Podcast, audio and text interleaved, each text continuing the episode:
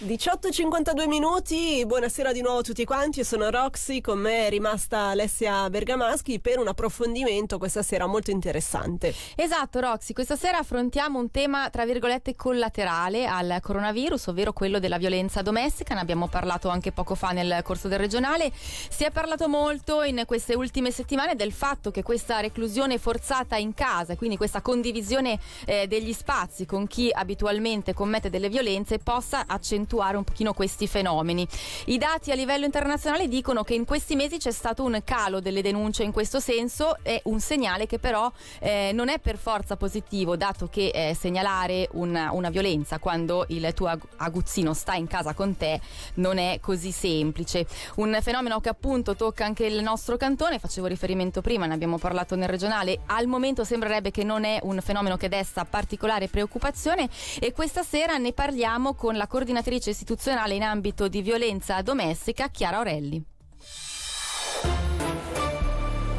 recentissime di stamattina comunicazione della polizia segnalavano un fenomeno inverso, quello della diminuzione delle segnalazioni. Certo la diminuzione delle segnalazioni non significa ancora, anzi tutt'altro, probabilmente la scomparsa o la diminuzione effettiva degli episodi, dei casi di violenza domestica. Significa probabilmente che diviene in condizioni di coabitazione forzata continuativa e quindi anche di maggiore controllo reciproco delle dinamiche, delle movimentazioni diciamo così che intervengono nel contesto familiare, significa dunque che è probabilmente più difficile per le vittime di violenza segnalare queste situazioni.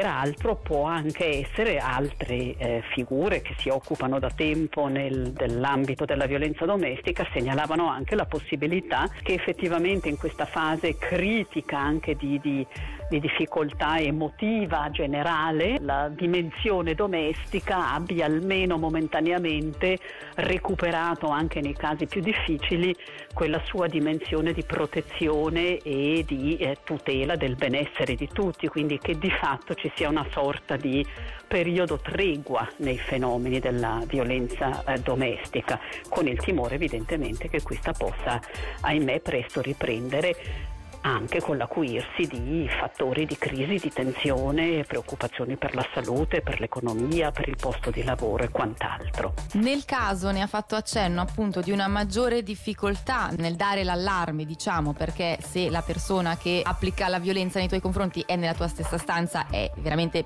molto più difficile lanciare l'allarme. Ecco, si, è, si sta pensando, si è pensato a delle possibili soluzioni alternative per aiutare le vittime in questo caso? Intanto credo che vada ricordato con sottolineatura particolare come tutti i dispositivi e tutte le strutture che sono da tempo attive nel cantone per fare fronte alla violenza domestica, quindi a raccogliere in primo luogo le segnalazioni che provengono dalle vittime o da chi è testimone in varie forme di violenza domestica, sono attive e sono quindi pronte, come in situazioni di normalità, diciamo così, a intervenire qualora ricevessero le segnalazioni. Questo è un aspetto evidentemente centrale. Certo c'è questa difficoltà che potrebbe essere una difficoltà aggiuntiva data appunto da quello che dicevamo prima della